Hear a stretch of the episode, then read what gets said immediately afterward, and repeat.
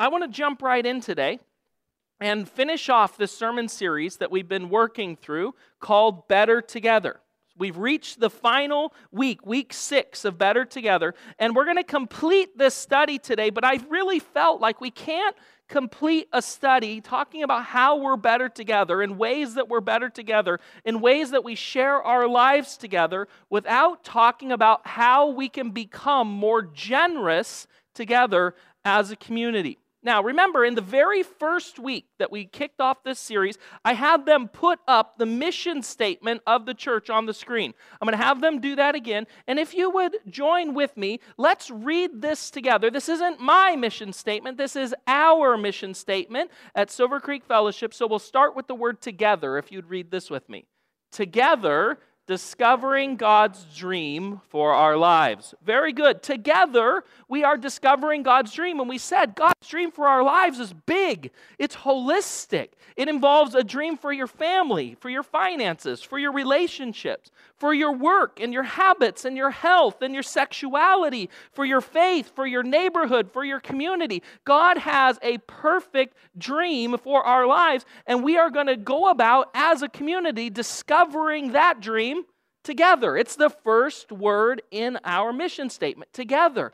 We have said repeatedly throughout this series that we need each other, friends. That it is the community of God gathered together where we get the different parts of God's body working together as a whole. We were never, ever, ever, ever created to live alone. Yet in our society today, we live increasingly isolated lives. And so, this entire sermon series really been targeted at how do we as a church family really take hold of and step into a genuine biblical view of our relationships, of how we were created to live and be together. Because, as we've said repeatedly, we are better together.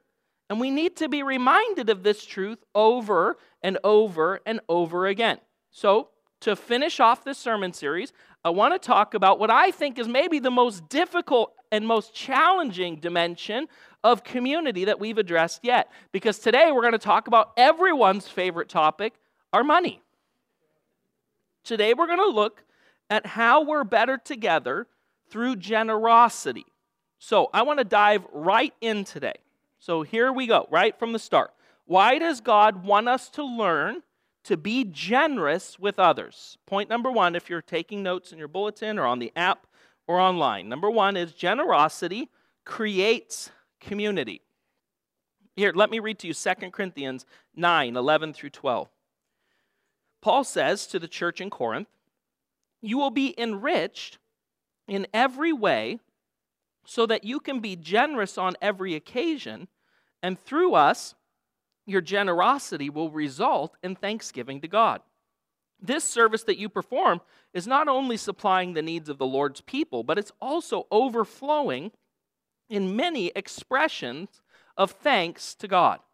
See, what's saying is when we are generous with each other, that generosity actually fosters an environment of thankfulness and worship.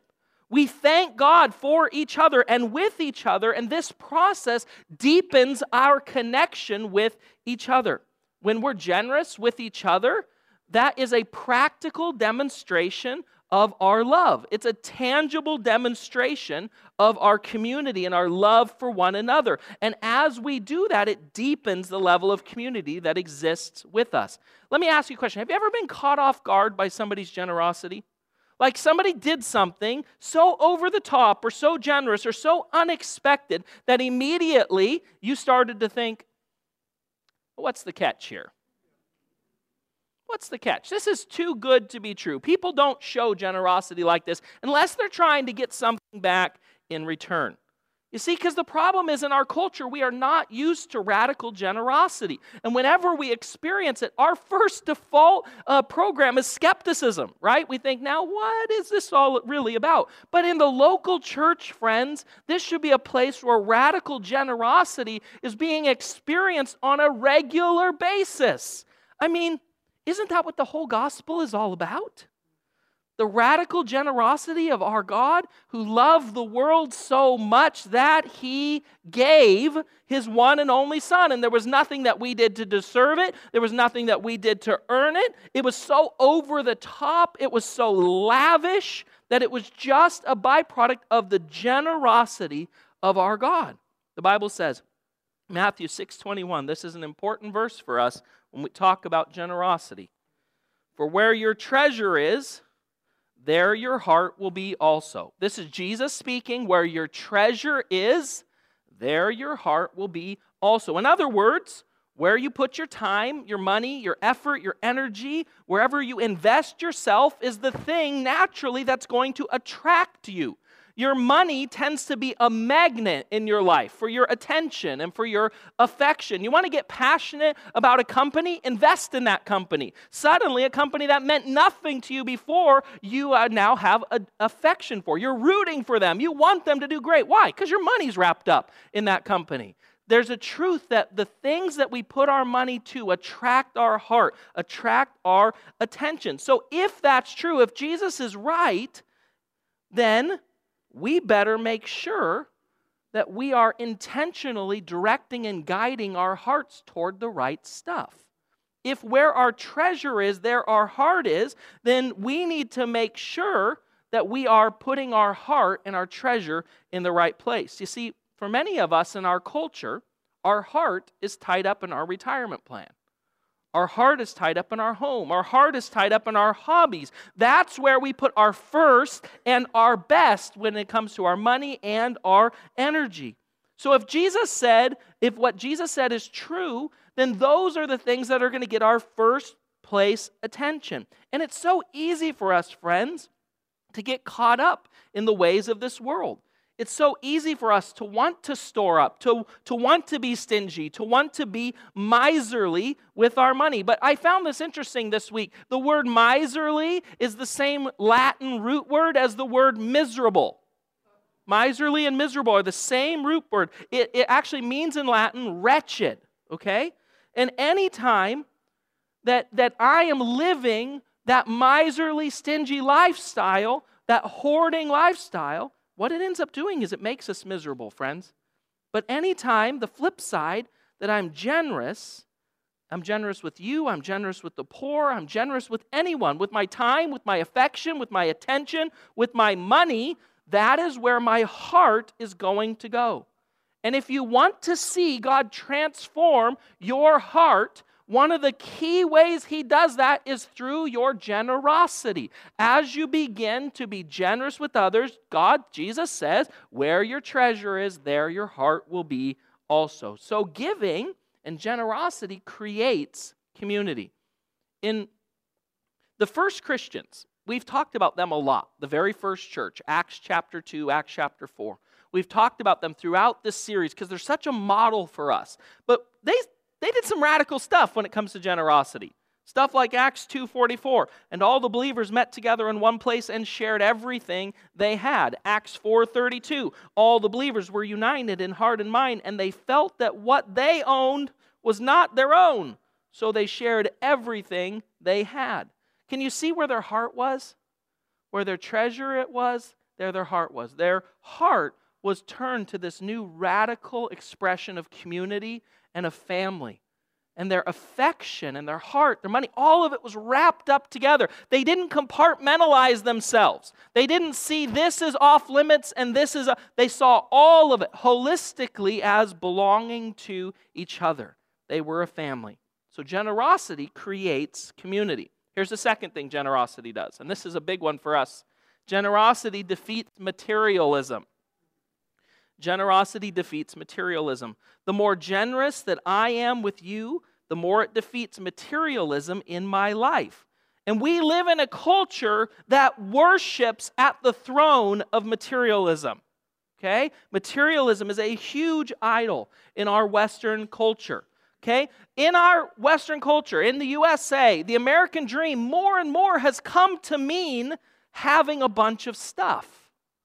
It's about the things that we have and the things that we want. But here's the problem with that dream. Just about the time that you catch up with the Joneses, the Joneses refinance their house again and buy another boat or do a backyard remodeling project and get a gazebo from Costco and a fire pit and a pizza oven. And man, here's the thing we try and we try and we try to keep up with the people around us because we think, man, they're happy over there and I need that stuff if I'm going to be happy like them. But here's the problem, friends. What we don't know is last year they declared bankruptcy and their marriage is on the fritz because we're so focused on the stuff because the stuff in our culture is so impressive. Friends, we have to guard against this. The bigger your budget, the bigger your toys, right? That's the American dream. So now you get a raise, you earn a little more. Yay, I can now have more stuff. Now, friends, don't misunderstand me. Having a nice backyard and a nice house and a nice car isn't the problem. It's the order of your priorities that become the problem. If your backyard and your house and your boat keep you from being able to be generous with your money with others, then, friends, that's where materialism sets in. Because now no longer can we respond if God asks us to be generous. We say, But I can't because look, I've spent it all on myself. Friends, this is about the order of our priorities, the order of our heart. The antidote to materialism, and there's only one antidote it's generosity. Every time we are generous, this is a spiritual victory in our hearts. Every time we're generous, we're breaking the grip of materialism on our lives. Why? Because materialism is all about get, get, get, get. And by far, friends, you have to understand this is our sin nature.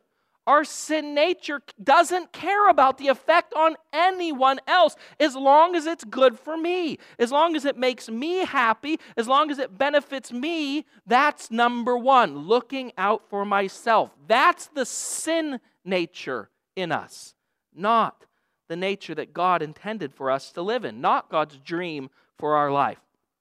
Let me ask you what if, if you were a parent, what if your kids never see you giving?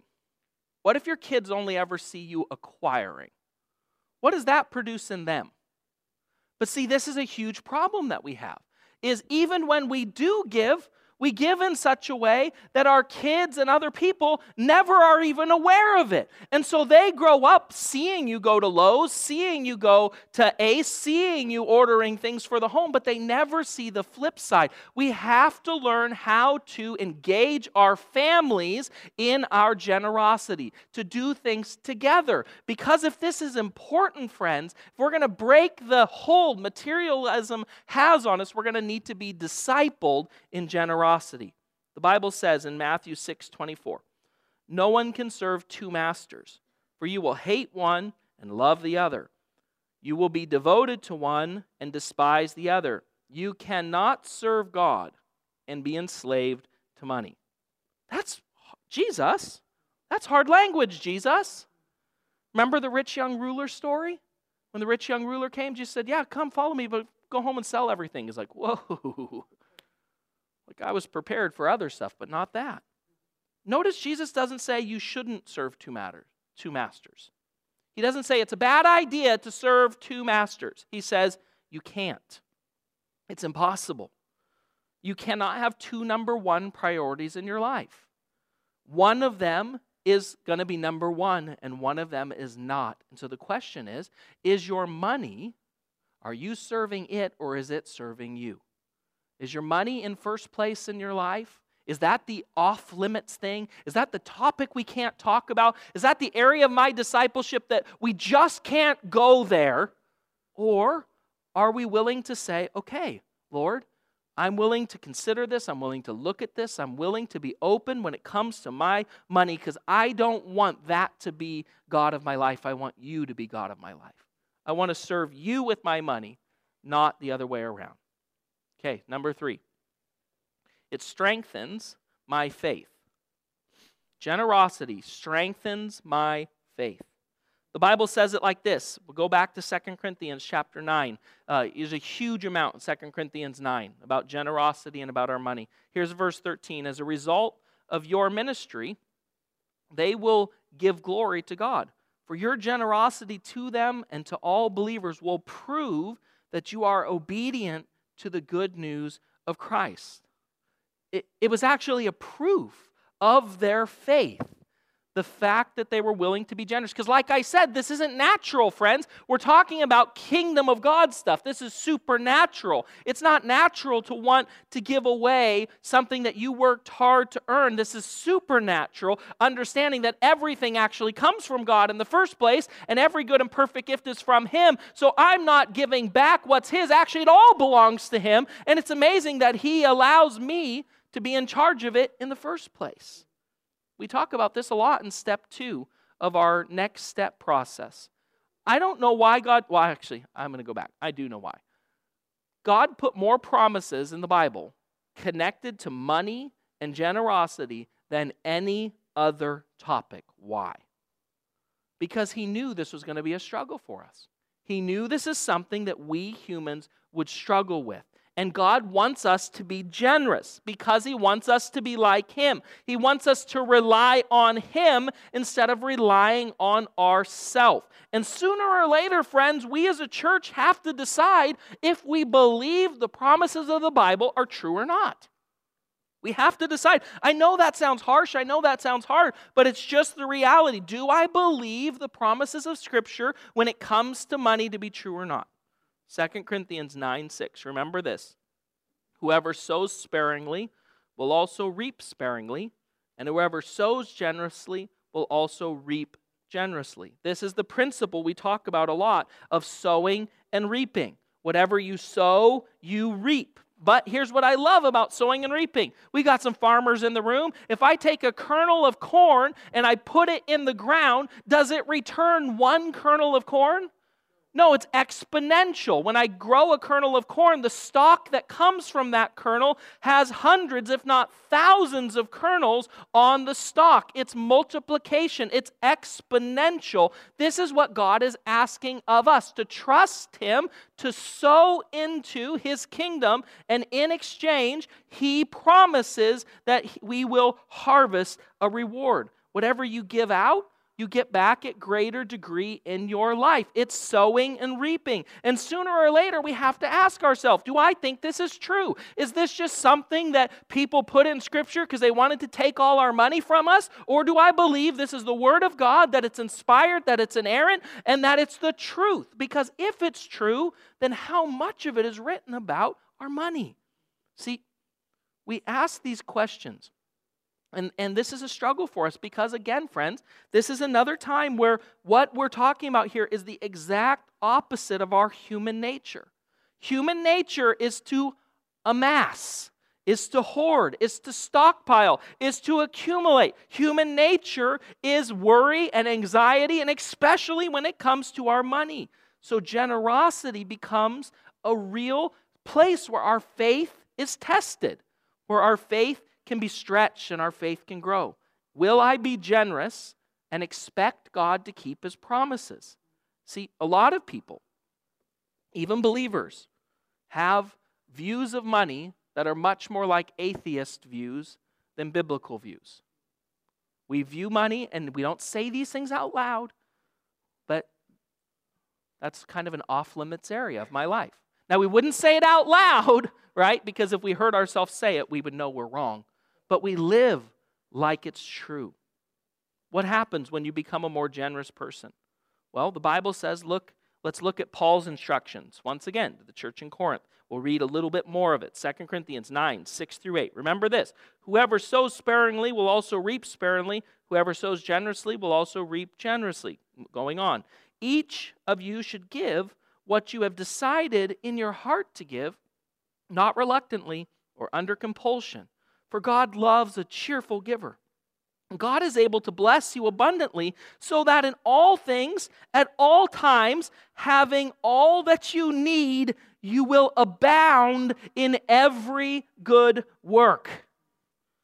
God says if you practice generosity, being generous with the people who are around you, that He will bless you with everything you need, plus more, so that you have more to share with other people. That's what the word abundance means. God is looking for a people that He can bless. God is looking for a people who are willing to be a blessing. Friends, this is like one of the major narrative arcs arcs of the whole Bible that God looks for people who he can bless, who then in, in turn will be a blessing in the world in which they live. It's the original blessing of Abraham. Do you remember? Abraham, I blessed you so that you can be a blessing. And that we see all throughout the narrative of the Bible that God is searching for people he can bless so that they will bless others. Do you want to be in on that?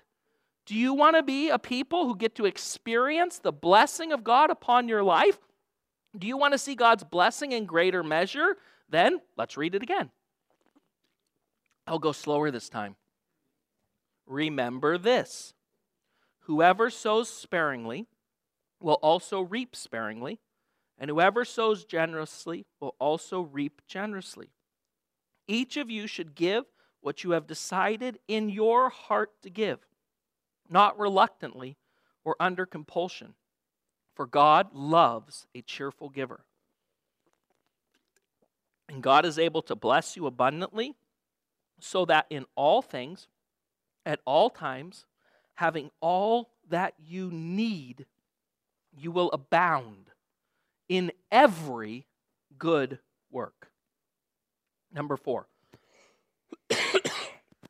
Number four, when I'm generous with other people, it's an investment in eternity. Generosity is an investment. Luke 16 9, Jesus says, Here's the lesson use your worldly resources to benefit others and make friends. Then, when your possessions are gone, they will welcome you to an eternal home. You've heard me say this many, many, many times. You cannot take it with you. I love estate sales. Anyone else love estate sales? Got some estate sale people in the room? Great. Here's a depressing thought for you. You ready? One day when you're gone, people are going to walk through your home. They are going to barter over your stuff that your kids and grandkids want nothing to do with and they are going to buy the stuff that you spent your whole life accumulating for as cheap as they possibly can. Ah, the American dream.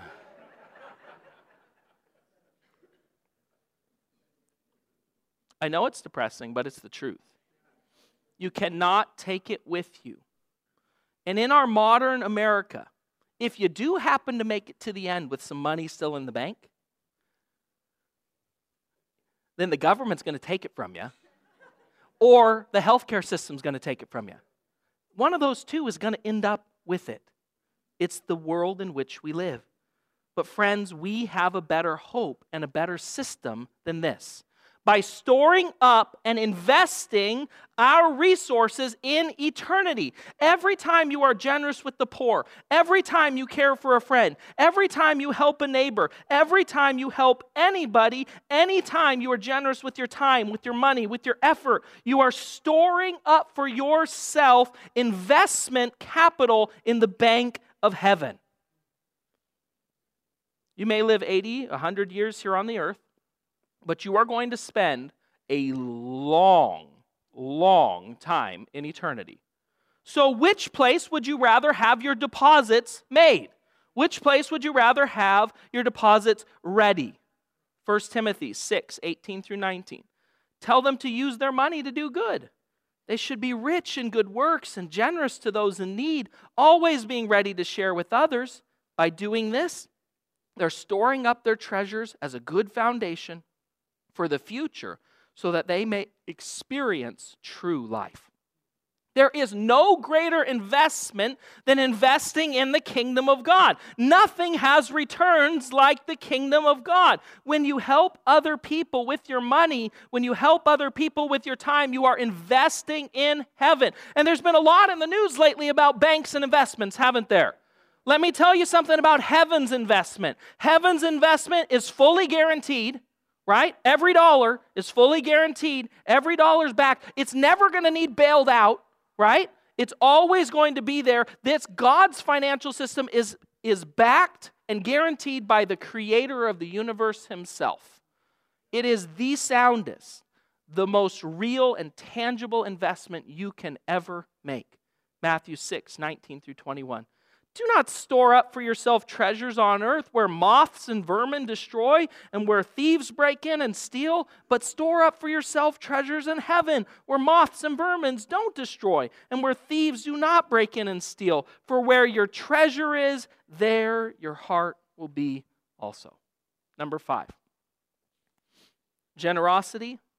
This is so cool how God does this. Generosity blesses me in return generosity blesses me in return. This truth is stated over and over and over again in the Bible. God blesses those who are generous. Literally, look this up. Hundreds of times in the Bible, this truth is talked about that God blesses us when we're generous for others. God wants us to get it. He didn't put it in the Bible that many times for us to just think that this is kind of like a minor subplot. No, God is saying our generosity is vitally important because God wants to bless this earth. And how does God bless this earth? Us, His representatives on this earth. There's a lot of examples of how generosity blesses us in return. Listen to this one Deuteronomy 15:10. God says, Give generously to them and do so without a grudging heart. Then, because of this, the Lord your God will bless you in all your work and in everything you put your hands to. If you're a circler or an underliner, you better circle the word all and everything. Right now, you better underline those. You better put a box around them because God says, I will bless you in all of your work and in everything you put your hand to if you give generously. I wonder how many of us in this church would say, I'd like to be blessed in everything that I do. I'd like my hands to be blessed in my work. Well, God says you can have that. Be generous. Do we believe it? Do we believe it? See, what's amazing to me is that we can trust God with our eternal salvation and yet struggle with trusting Him with our money. I trust Him to keep my soul safe I trust that, I, that he, he saved me, that He's forgiven me of my sin, but when it comes to my money, that's mine. Friends, I feel sorry for many of you because you miss out on the blessings God wants to give you in your life through generosity. I can tell you, friends, I can give you testimony after testimony after testimony of people who have gone through incredibly difficult things in their life, but have found one thing to be 100% for certain that God blesses his people when they are generous, that he helps you regardless of your circumstance or situation. So, how do we have this attitude that God wants us to have? In giving. The Bible has a lot to say about that as well because it begins in our heart. God is a lot more interested in your heart and your willingness to give than the amount that you give. See, this was the problem. Jesus dealt with this through. Um, through different stories that he told, he talked directly to. See, the Pharisees loved the people who showed up with the big gifts, right? That's impressive to humanity. The people who brought up the big bags, even though they were sacrificing very little they were giving big amounts, which, again, we are impressed by big amounts. But our God wants us to have a willing heart. Listen to this from 2 Corinthians 8 12. Paul says, For it is the willing, for if the willingness is there, the gift is acceptable according to what one has, not according to what one does not have.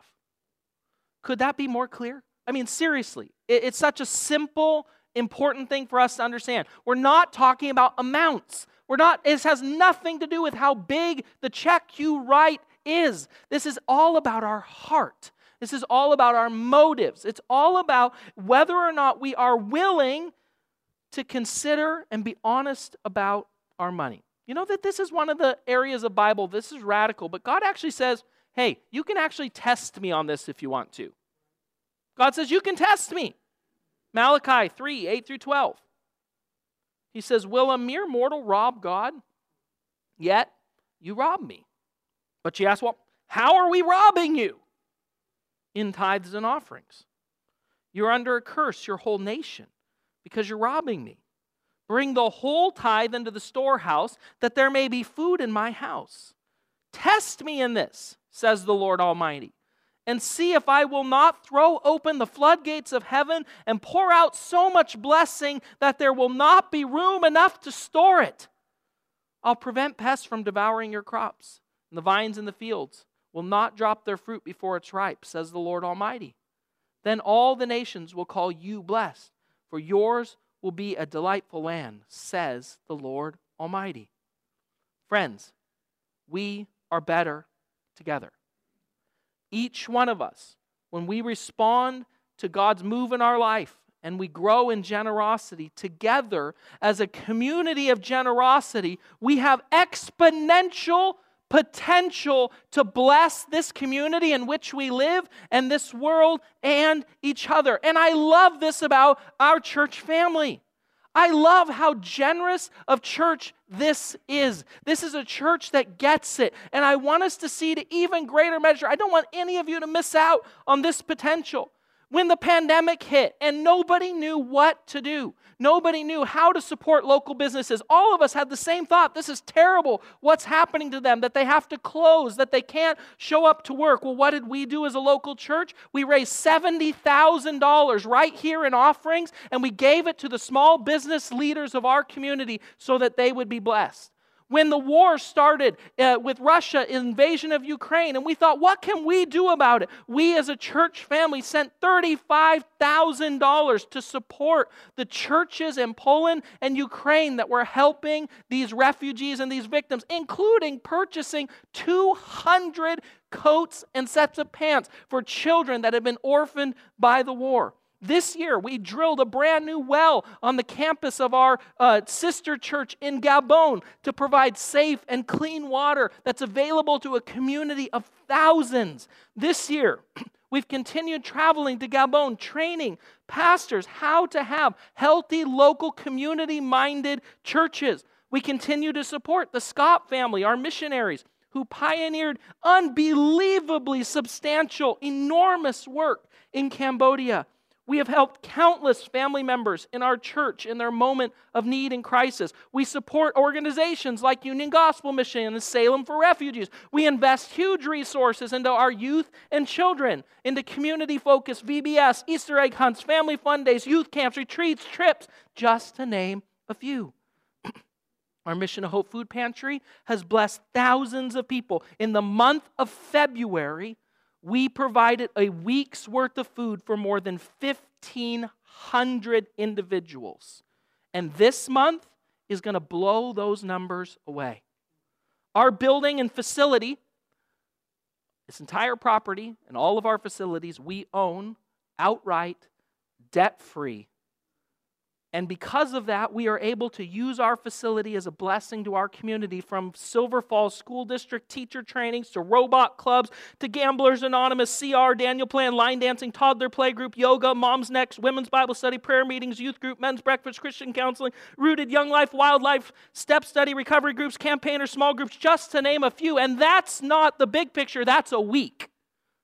Friends, we are seeing God use us in ways that we just have been praying for and asking God for years. And He, in this moment in time, has really brought us together. And I believe He's placed us for a harvest. We are better together. Generosity makes a huge difference because together we are able to do far more than we can individually. God is calling us to bring our resources into the storehouse. And in that promise, He says, I'll bless you. And as you give, I'll pour blessing out on that. You'll be blessed, and all that you do, everything you put your hands to, will be blessed. God wants this church to be a refuge of help and resources to the community and to the world. And I pray that He's brought you here to participate in that. Because I believe, friends, that as we participate together and grow in generosity, that we are really uniquely positioned by the Lord for a season of harvest. Band, you can come back up. I believe that God, in these days ahead of us, wants to see this local church grow in our heart for generosity for our community even more than what we've experienced to this point.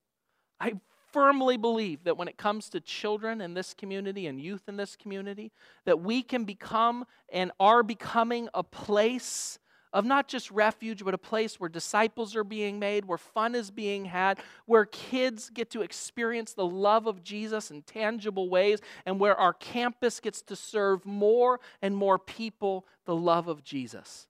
I believe, friends, that we are walking into a season of harvest. And it's going to take a lot of generosity and God is going to continue to add to our numbers daily those who are being saved. Remember, the reason for all of this is we believe there are so many left in our community that need to hear the good news of the gospel of Jesus Christ. We believe so many kids need to be set free. We believe so many parents need healing. We believe so many need set free from addiction. We believe that God wants to move in our time, in our day, in our community. And so He's brought us here together to care for each other to love one another, to build up each other, to support each other, to work together uh, with our money, that we would grow together, that we would love each other, and that radical love that we show for each other would be seen by our community. That they would see the way that we love each other, and that would turn into worship and praise to our Father who's in heaven. Friends, we are better together. We need you, and we need each other. You've lived in isolation too long. There's a family here that wants to love you and care for you, that wants to see you joined in, that wants to see your life and your gifts matter, that wants to see you participating with us to run the race that God has laid in front of us.